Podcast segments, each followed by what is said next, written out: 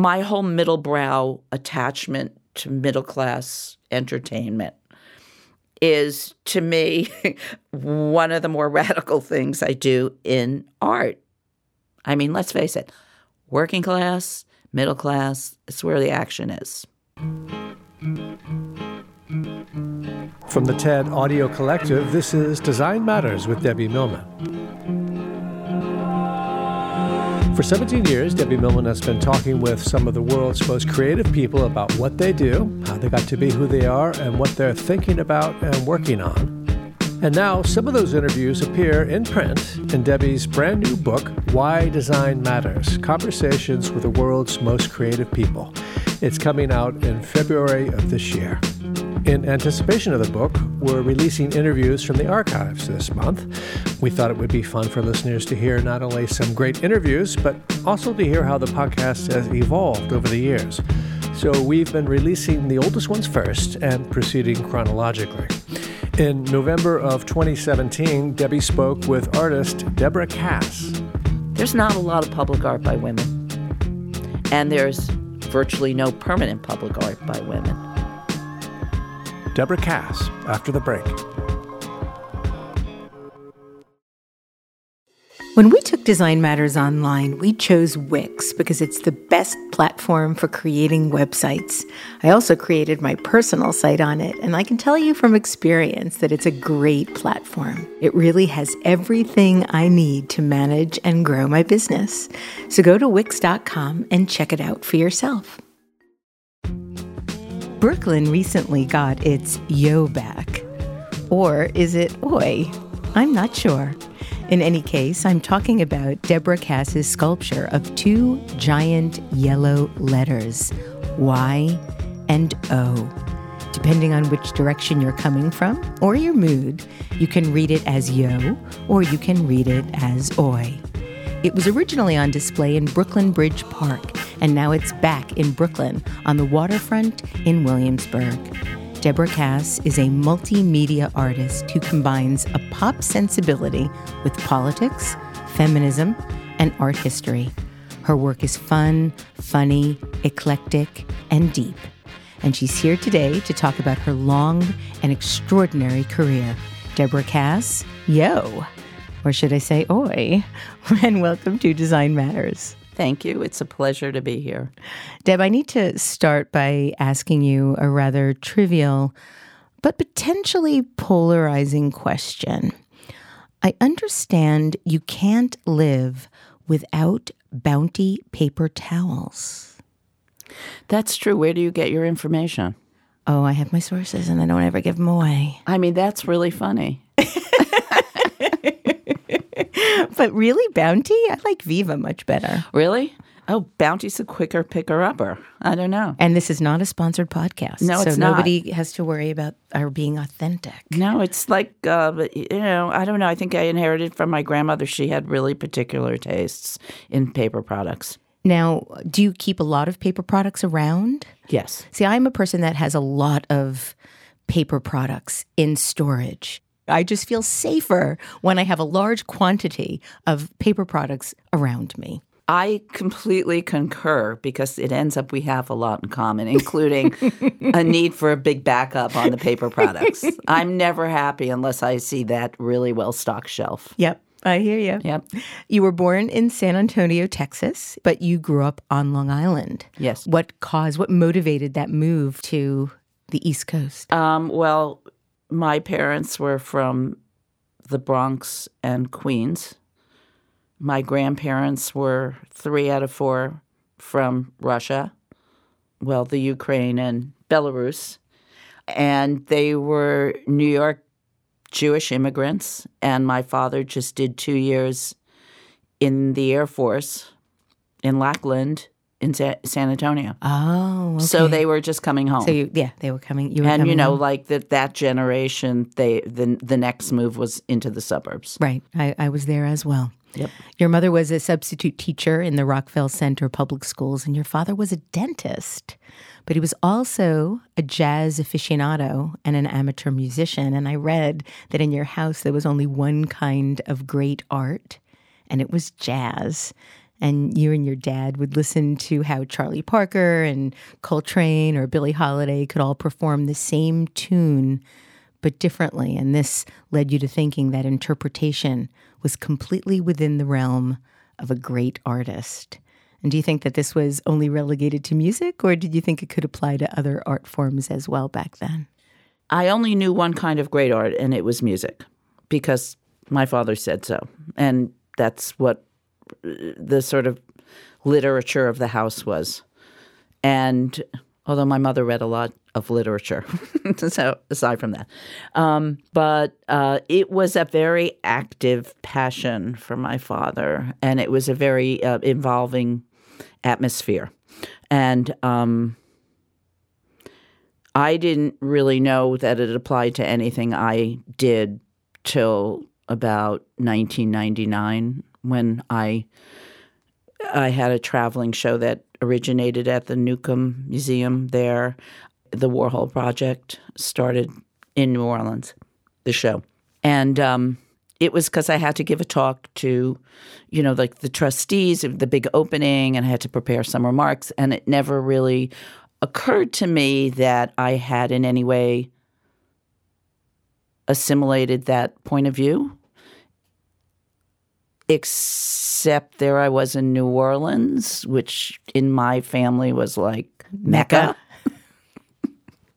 and there I was having done all this Andy Warhol work, this work that looked just like Andy Warhol's. And I realized that I had been doing exactly what my father had been pointing out these great musicians had done, which was taking a pop standard and named Andy Warhol and making it mine, doing it my way. So I never realized that I had uh, made this connection between art and music or interpretive art versus creative art or uh, but to me it was all the same thing. And i didn't realize i had any connection to it till i had to give this talk and it was like the light bulb went off. Was there ever a time in your life where you thought you might want to be a musician or a performer no i did have a fl- i did have a little acting flirtation in my teens but didn't we all? I it I it was really yeah I guess we did, but I I got the real bug because someone I knew from summer camp became like was in a Broadway show when she was about sixteen in the chorus of Henry Sweet Henry. Wow! And Ilene Schatz was in the chorus, and it just blew my circuits. And um, she ended up being a really I guess, famous soap opera actress Ilene Kristen. But Ilene Schatz inspired me, and I, but I was very taken with this fact that someone I knew was doing something professional like that. But I um, started going to theater a lot, and what I would do was I would take the Long Island Railroad in on Saturday mornings and go to the Art Students League. I was started at like 14 and draw from the model. And then in the afternoon, I'd uh, I would if you know with baby this was all with babysitting money and none of this was supported. I mean, my generations, your gen, our parents weren't interested in creative children. They just said, you know, turn off the light and go to sleep. They didn't care that I was interesting, which I was. but I mean, if I had me as a kid, I'd be fascinated. But um, I would go do this theater thing in the afternoon on Broadway. But I quickly spread out to off Broadway because I was sort of a little snotty intellectual. So, you know, I mean, I, I actually went through my calendar from a few of those years. I'm still very close to my best friend from the time. And um, at her surprise 60th birthday party, I gave a list of all the things we did, all the all the sh- art we saw together, and all the shows we wow, saw together. That's amazing. And it was fantastic. It was like the living theater Paradise Lost. I mean, it was crazy. It was Nicol Williamson and Hamlet. It was like an unbelievably rich. Rich. So I did have a little acting Jones for a while. You knew that you wanted to be an artist or certainly had artistic talent pretty early from what I understand fairly early in your life, you received a letter from Peanuts cartoonist Charles Schulz, and he was actually responding to a letter that you wrote to him. And before I share the contents of his letter to you with our listeners, what did you write him to motivate his response to you? Well, I sent him drawings. And What did you draw? I drew a comic strip so unusual for me based on his. Now, why am I not surprised? and I had a, my own comic strip with little kids called Applesauce, based on Peanuts. And I had found my first Peanuts book at A&S, Abraham and Straus department store in Hempstead. I remember, uh, you know, there was like a pile of these books. I must have been eight years old, maybe nine. I don't think I was nine. But then I started collecting the books. And I was completely obsessed and I copied them endlessly. I, you know, I perfected Lucy and, and then I went on and did my own based on them. So I sent him a bunch of drawings and that's all I know. I, I don't know what I said. I don't know what I wrote. I just know he responded. And it went back and forth a few times. I have quite a few. Oh, so you have a whole correspondence Yeah, with I do. I have like six, about six letters from him. Wow. And did you ever correspond with him when you were older and an adult? No. One of the things I said to him, I couldn't find Go Fly a Kite Charlie Brown when it came out, and I knew it came out somehow. I don't I was very exteriorly motivated. I still am. Like the world was of enormous interest to me as a kid.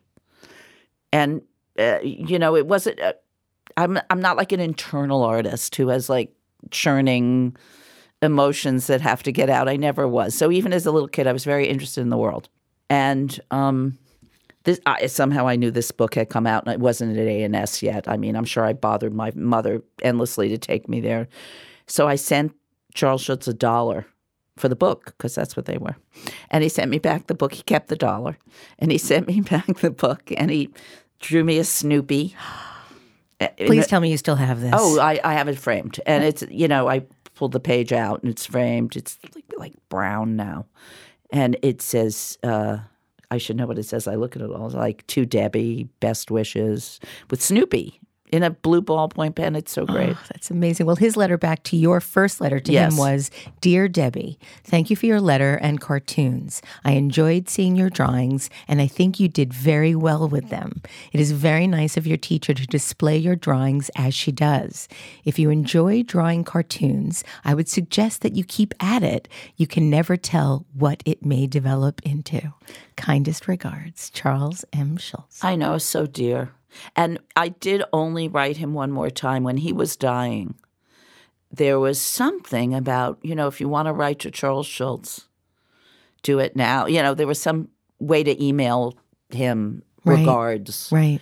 And I quoted that to him. And I oh. said, I don't know if you remember, symmetry. but, Yeah. you know, I'm an artist in New York and, you know, I've made my life this way. And when I was a kid, you know, you wrote this incredibly encouraging thing and told me to keep at it. Keep at it. 'Cause you where never you can never know tell what, what may happen. develop into. I said and I took your advice. Wonderful. Yeah. Now, in addition to sneaking out of your Art Students League's classes to going to Broadway plays, I was not sneaking out. Oh. They were done at 12. okay. I wouldn't sneak out. I paid for them. okay. And I wanted to be in them. Well, you also would go to MoMA. Yes. And that is where, while still in high school, you first saw the work of Frank Stella. Mm-hmm. And I know that that was a really profound experience for you. Can you talk a little bit about that first experience? Yeah, and I used to just really haunt. I haunted MoMA to try to figure out what this was, this thing I wanted to do, even though I don't know why I wanted to do it. I don't know where I got the idea, and I certainly didn't know anyone else who. These were doctors, lawyers, and manufacturers. That's what dads did. Moms taught. You know, I don't know where this came from. So um, I was really on a search for a mission to find out what what it, what is this thing? What is an art? What is art, and what's being an artist? And um, and I would look at this work all around, and I didn't really get a lot of it. I remember the first person I actually I I loved de Kooning. I think most people who end up painters probably fell in love with de Kooning as a kid in some way. I remember Why do you think that is? gushy paint, mm. just gushy paint. So beautifully fabulous gushy paint. Now, I, I read that seeing Frank Stella's work convinced you you could be an artist because you understood what he was doing. Right. The thing that was so great about it was Stella's um, first retrospective. I was 17, he was 44. It was whatever year that was, 70, 69, 70. And it was the logic of Frank Stella that I understood. I understood how he got from that very first painting to the second painting, like what was going on in his head. You just you just felt Oh, it. it I think it's clear in the work. It's very logical. it's logical work. And, you know, how the jumps between the series were what utterly fascinated me because they seemed completely logical, but they were obviously intensely, they're creative jumps. You know, they're like not what you expect, but they make sense. So it was being able to follow someone for 20 years of changes in their work and how their work changed and, and it was more in my head than it was emotional. It wasn't sounds like figuring out a code. Yeah, like that. I understood his thinking. And I understood the relationship of the form to the content, that the form was the content. And that was just like that was kind of a big deal. And it, what did it give you a sense that you could do this with your life as well? Oh yeah. I mean, I was already committed. I was already I probably already gotten into Carnegie Mellon. No, I knew I was going to be an artist, but it was the first time I understood motivation within a body of work. While you uh, were at Carnegie, you also applied and were accepted to the Whitney Museum's independent study program, which was only about four to five years old at the time. Yeah. I actually applied and didn't get in. So, what was it like going there? My father had just died. So I was in a completely altered state because it was unexpected. And he was only 47. So so it was a very weird time. And I, I'm not sure I could describe much other than, you know, I was kind of on another planet. I was living in the studio there. I'd every now and then go home. It was a, it, it was a real shock when my father died. So, um, but it was fun. I mean, it was fun to be with really ambitious people my age. Um, it was at this time that you made one of your first paintings. Your first, I guess, would I could it would it be fair to call it appropriated paintings? Yeah, I guess after applesauce, my appropriation of Charles Schulz. Yes. This would be my next major appropriation. So Ophelia's death after Delacroix. Can you describe it for our listeners? yeah, it's a it's actually a very large rendition of a small sketch, oil sketch by Delacroix called Oph- Ophelia's Death. I think his was like, you know, eight by 10 inches, you know, or a very small little thing. And mine was maybe five feet by seven. Six by eight. Oh, six by eight, even bigger. Uh, and it was a it was a redo of this painting, and you know I just repainted it. Deb, you've written about how David Diao, the Chinese American artist and your teacher, saw the show of student work at the Whitney and was so freaked out about your painting that he literally hit his head against the wall. Why was he so freaked out about your work? I don't know, and you know I was really young. I was twenty. I didn't know what it meant. Listen, I still don't know what it means when people react to my work, but I certainly didn't understand what it meant then. And I never asked him. I wouldn't have had the the nerve to ask him.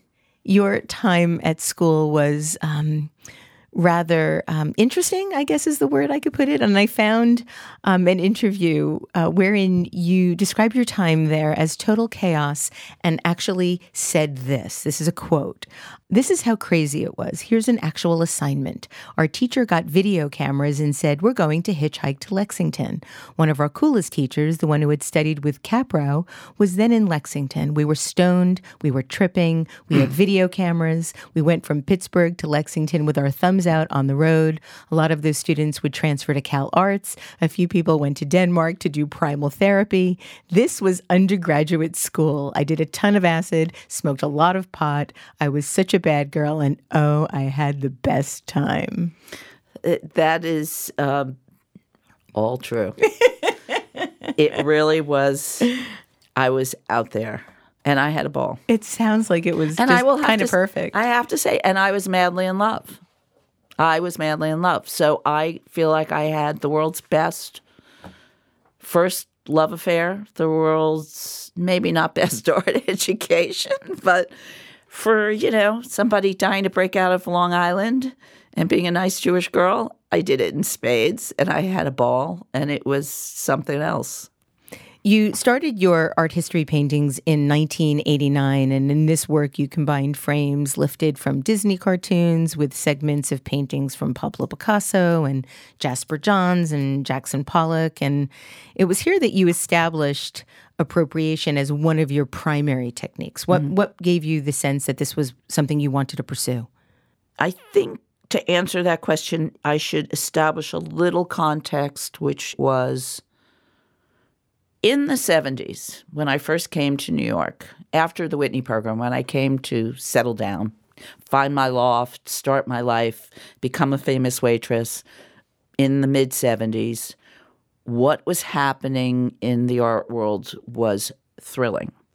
It was the height of second wave feminism. The art world was way smaller. The most interesting work, particularly painting, was being done by women. It was the intersection of New York school painting and feminism. The art that was being shown in Soho, which was kind of a new thing, was Elizabeth Murray's work, which was incredibly important to me. So was Pat Steir's work, Mary Heilmann's work, um, Susan Rothenberg's work. And all of these women were really talking about abstraction and representation at the same time, but more what was interesting to me was how they were injecting their own personal point of view or I'm, I'm not saying this well, but after all those years at MoMA, not understanding what any of it might have to do with me, basically. I wasn't necessarily the audience. I didn't feel like the subject. These particular women's work, paintings, were the first time I felt like I was the intended audience of a piece of work. And they were abstract paintings, so I don't know how that was communicated, but it was communicated extremely strongly to me, who was sort of already obsessed with post war painting because of all of my time at MoMA. And you can understand why, if I loved Frank Stella, Elizabeth Murray would be a huge revelation. And I said to Elizabeth once, I said, you know, you ruined abstraction. and she said, What do you Deb, what do you mean? And I said, Well, before you it was universal. Once it was you, it became specific. And that was a really big change. I, felt felt the same way when I looked at her her first the the big giant Yeah, canvases all out of proportion and shape and Yeah. I mean and it's incredible. and Pat's work, the fact that she broke picture making down into these parts. Now Jasper Johns had done it, but it felt different. It just felt different. I don't know, something about seeing a little bird on a grid felt different. Um, Mary Heilmann's relationship to the edge in those paintings and the casualness. Only Mary would make a mark in that way but it was still an abstract painting. Joan Snyder, I put into this category too, making operatic operas with a, that work. How did that influence the kind of work you were doing at that time? I'm not sure it influenced me specifically in terms. It's like Frank's. I never made a Frank Stella painting except when I used Frank Stella, but it, it was never to me about. Well, then I'll make a piece of I'll make a piece of work like that. It's more what it meant philosophically, or what it could mean What it opened up in you. What it opened well, what it what it opens up period. And where you can go with that information. So then I go back to the early late 70s, early 80s when neo expressionism happened, which also happened along with Ronald Reagan.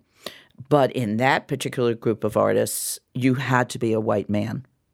There were simply no women my age who got any traction for being painters. Women my generation got traction by being on the outskirts of the then very new and exciting market, following closely to Ronald Reagan's reign, and the people who are taking a critical doing sort of critical work in relationship to the culture and representation. Us painters called them the photo girls. Mm. And it was Laurie Simmons and Sarah Charlesworth and Cindy Sherman and Louise Lawler and Barbara Kruger and Sherrie Levine. And what I'm getting at here is it was the content of that work that weirdly in my head connected to what these women had done painting in the 70s, breaking open a system like abstraction and figuring out new ways in and new subjectivities, somehow getting them in there. And here were all these women doing critiques of photography and media and inserting their subjectivity in and seeing what it looked like from their point of view. And that that was incredibly interesting and radical. So the art history paintings came from a combination of those 70s women and what they'd done with the history of abstraction and post war painting, and what Barbara, Cindy, and Sherrie, as I love to say, were doing in terms of sort of cultural critique and media critique, and putting them together into the art history paintings, which was me looking at the history of painting in a certain way, or the, certainly the one I loved and knew, starting with Cezanne, you know, it's like the stuff I just loved.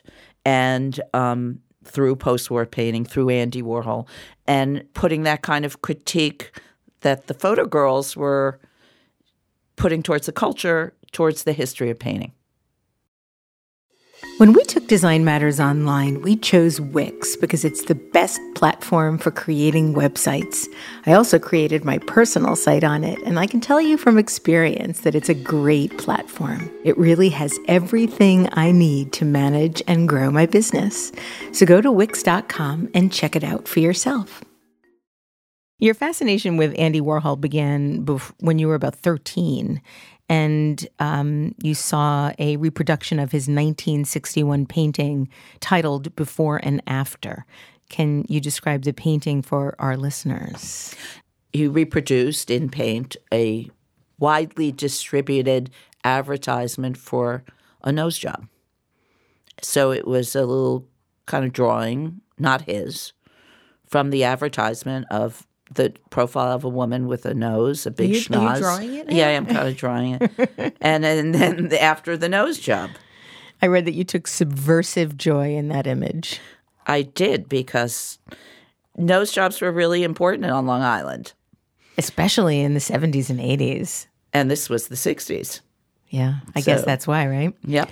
Um, you said that your decade of Andy Warhol started in 1992 and ended in 2000, and then you began a new body of work in 2002. So let's talk about your decade of Andy Warhol. It began when you borrowed the format of Andy Warhol's Marilyn Monroe and Jackie Kennedy silk screens and used an image of Barbra Streisand.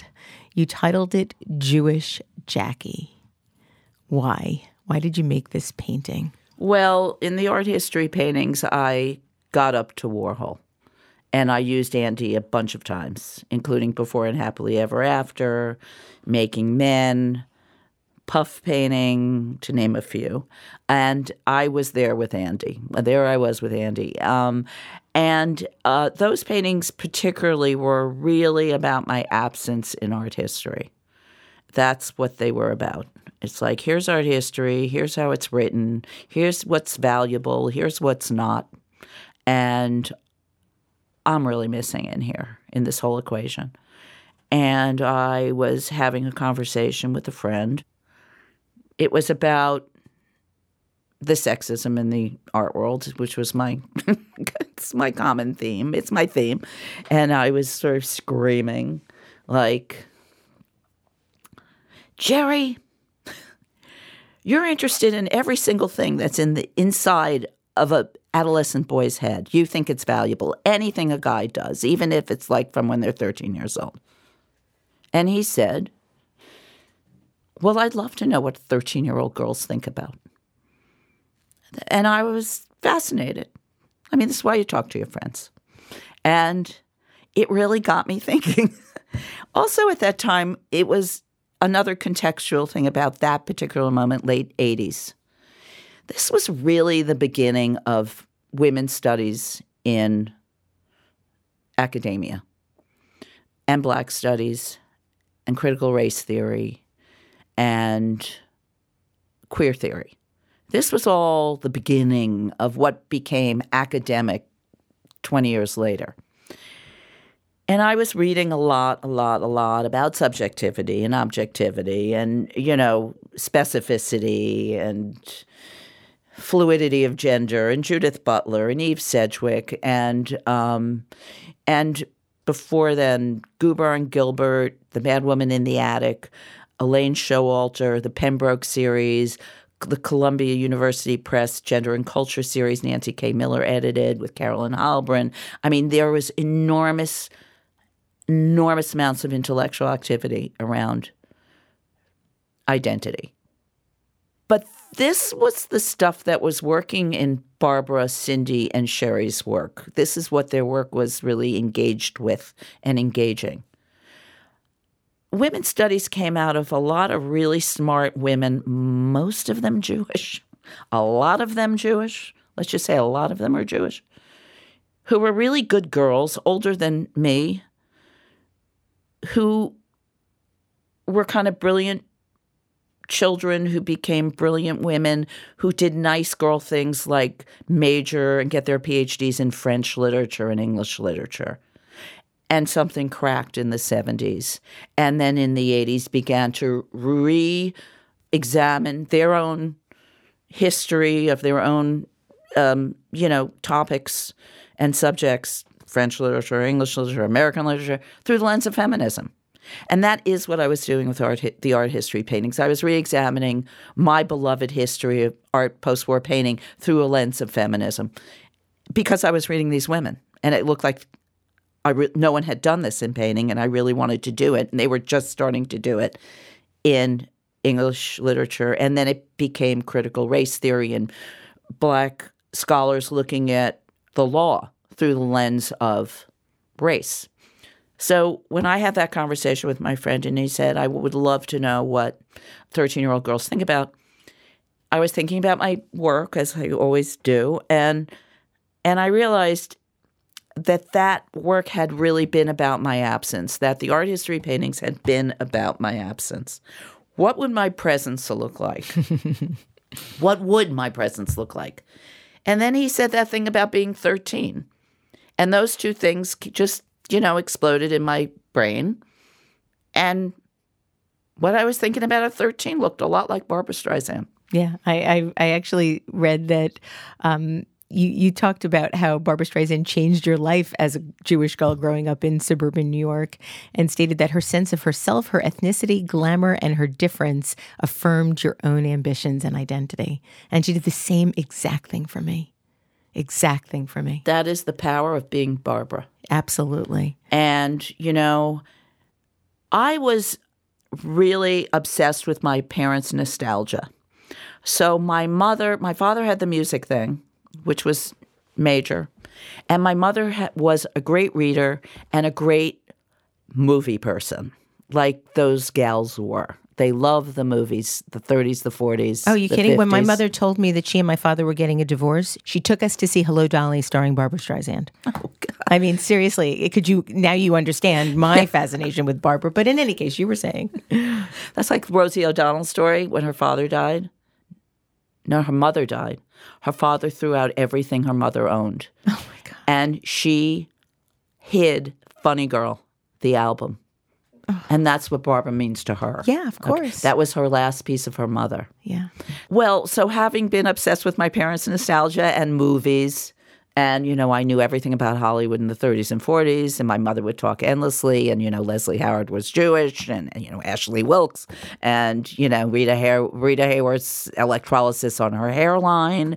I mean, she knew it all. She knew it. She was great. And, um, you know, I, I think I had a whole theory when I was probably 14 about 1939 being the best year of movies ever. Of course, and Yeah. it, it still is to this day. I Well, mean, how, I mean, what, the 13 and Wizard of 14 Oz, Gone with the Wind. I mean, please. Goodbye, Mr. Chips, and uh, and Wuthering Heights. I mean, it was an amazing. Yeah, but like Never for, to be repeated. for a 13 or 14 year old to know this was like. I mean, really, I was a gay boy. Oh, I, I, that's so funny that you should say that. I, I often say that about myself. Yes, I was a hundred I'd be a much better gay man. I, I I am, and I mean, I have to. That's a part of my work that's been under under uh, theorized. Anyway, um, so Barbra was so obviously different than any other of these movie stars. Oh, I was completely in love with Marilyn Monroe. I just adored her.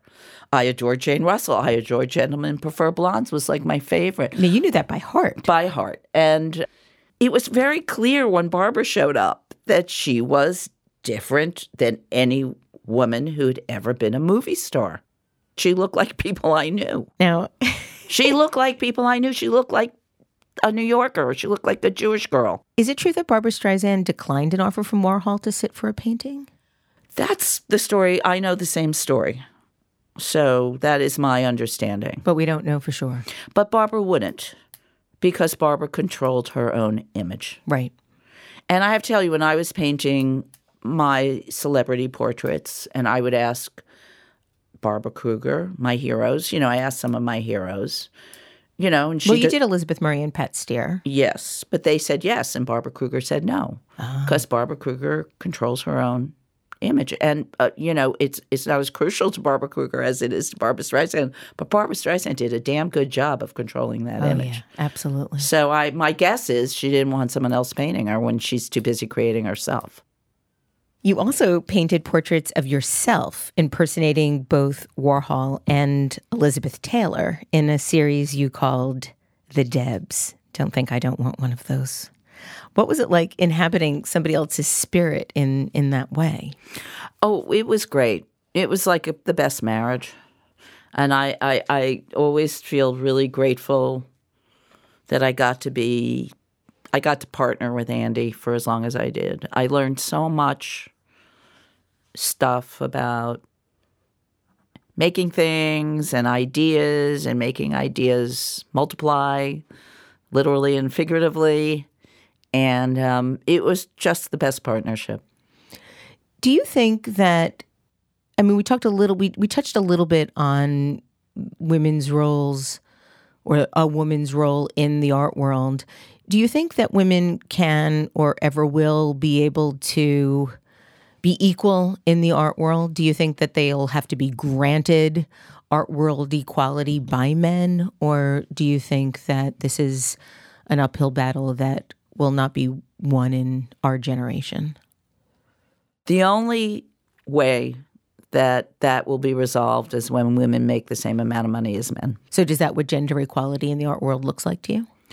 I mean, in the big world, because it's the big world that pays for the art world.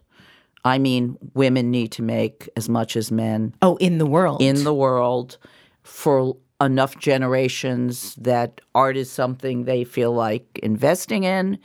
And till women make a dollar to a dollar, women in the art world don't have a clue. I mean, a chance. I mean, I, I don't see it. I I don't see how till there's financial equality, anything is going to be equal. After the um, Warhol project, your your plan was to take some time off. I think you took about a year off. When you take time off between periods of work, do you ever worry about ideas and and having something new to say? Yeah, always. And is there any way that you manage that fear or that stress? you know, I, I think every break is for a different reason in a way, but it does tend to come at the end of a series. And um, after Warhol, which I knew always knew would come to an end uh, at some point, I, I kind of don't remember exactly what happened anymore. But if you're telling me I took a break, I believe you. But I do know when I got back to work, I knew I there were a couple things I just was had been thinking about a lot and I didn't know what it would look like or what it would mean or anything and it was really still wanting to say what I always you know what I what I say in a different way. Your next body of work, Feel Good Paintings for Feel Bad Times, um, consisted of paintings of phrases from musicals and movies as a reaction then to the Bush administration and the invasion of Iraq. Those were indeed feel bad times, but it's hard for me to um, imagine how the world now is affecting the kind of work that you want to be making. Uh, that's a really good question that I am in no way prepared to answer. What was the um, intention of using the phrases from the musicals and the movies? Was it the sense of joy that you experienced in observing those or participating in those types of art forms and wanting to bring that into the work to cheer people up, to distract them, to oh, oh create no. a sense of a dichotomy between realities? Well, the whole thing was very tongue in cheek, and every single phrase was double edged. Right. So, well, it, I think everything in your work is double edged. Well, I guess it is. It must be astrological. it's that my, Aries. It's my sun moon opposition. Um, the you know I I was turning fifty, and I really wanted them to be about turning fifty, and it was also that idea about identifying that I was playing with, and nostalgia and sort of weaponizing nostalgia, and um, they were biting. The the phrases were biting. Yeah, and but nostalgic. but nostalgic only if you're a person like me. but again, that's where the specificity comes in. You know, I love musicals. I love the old musicals. I don't love the new musicals. I loved Hamilton. But my whole middle brow attachment to middle class entertainment is to me one of the more radical things I do in art because art's supposed to be this other thing. Yet the middle class is the thing that has it made the greatest art, it made the greatest movies, we made the greatest a lot of great stuff. I mean, let's face it, working class, middle class, it's where the action is. But that great middle class made us. And that great middle class was the thing that was being attacked so directly by Republicans and by, by Bush in particular. And the dismantling of the middle class is one of the most tragic things that's happened in my lifetime. So to embrace this middle class stuff like musicals, it seemed really like a good idea. Let's talk about Oi Yo. Okay. Because it is has so much embedded in it. Mm-hmm. Um, we I mentioned what it looks like a little bit in my intro. So very large, big yellow letters O Y Y O. You can look at it from two different directions.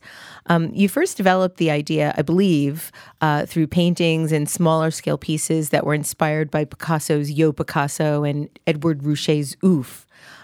how did they sort of infiltrate into your psyche? Well, I was walking around MoMA, as I do still, not as often as I did when I was a kid, though. And there was Ed Ruscha's Oof, and I just saw Oi. so I made the painting the exact same size, same color. A friend saw it was up at the gallery, and a friend saw the reflection and said, You know, it says yo in the reflection.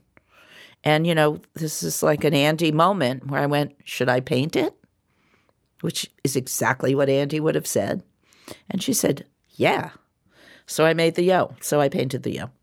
And then um, this is a It Takes a Village story.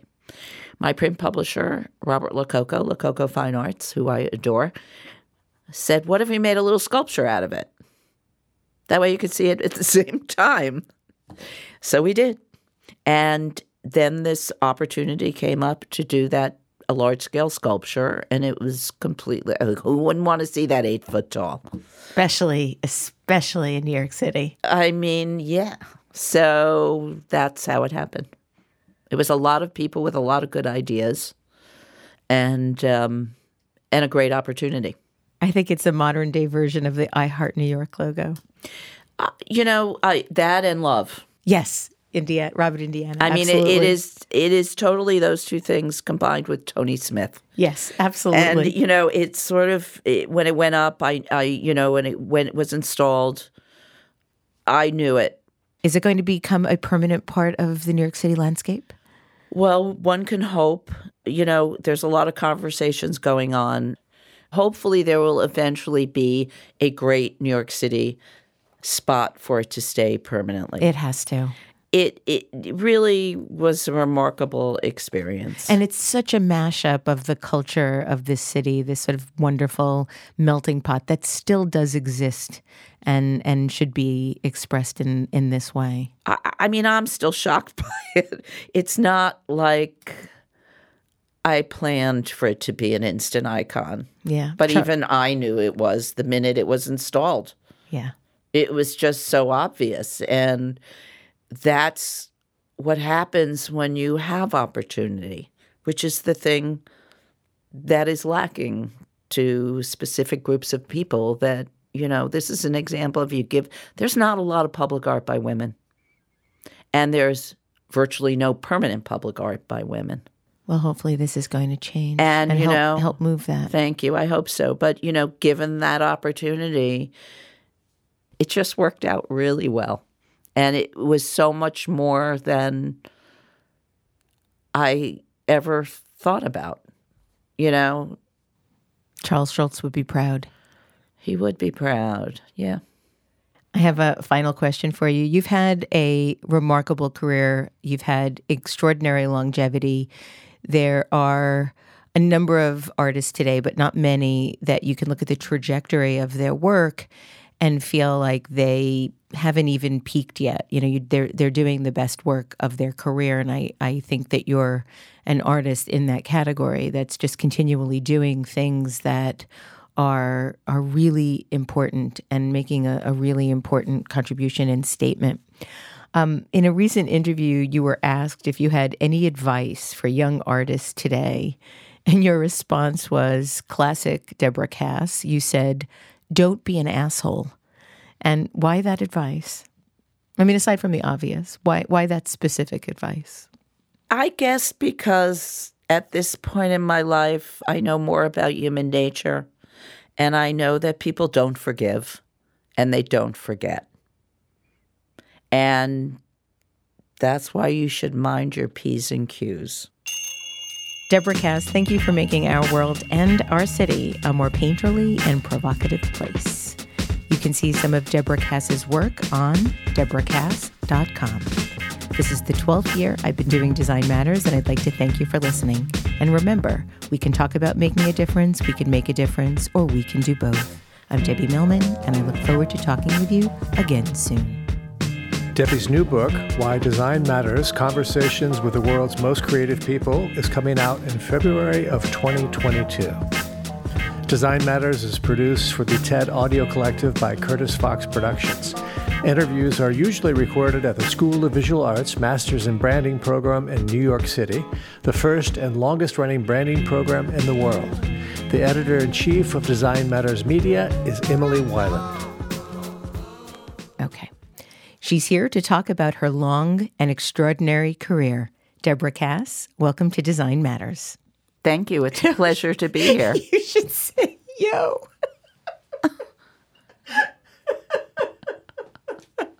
you should put that in. this should be it.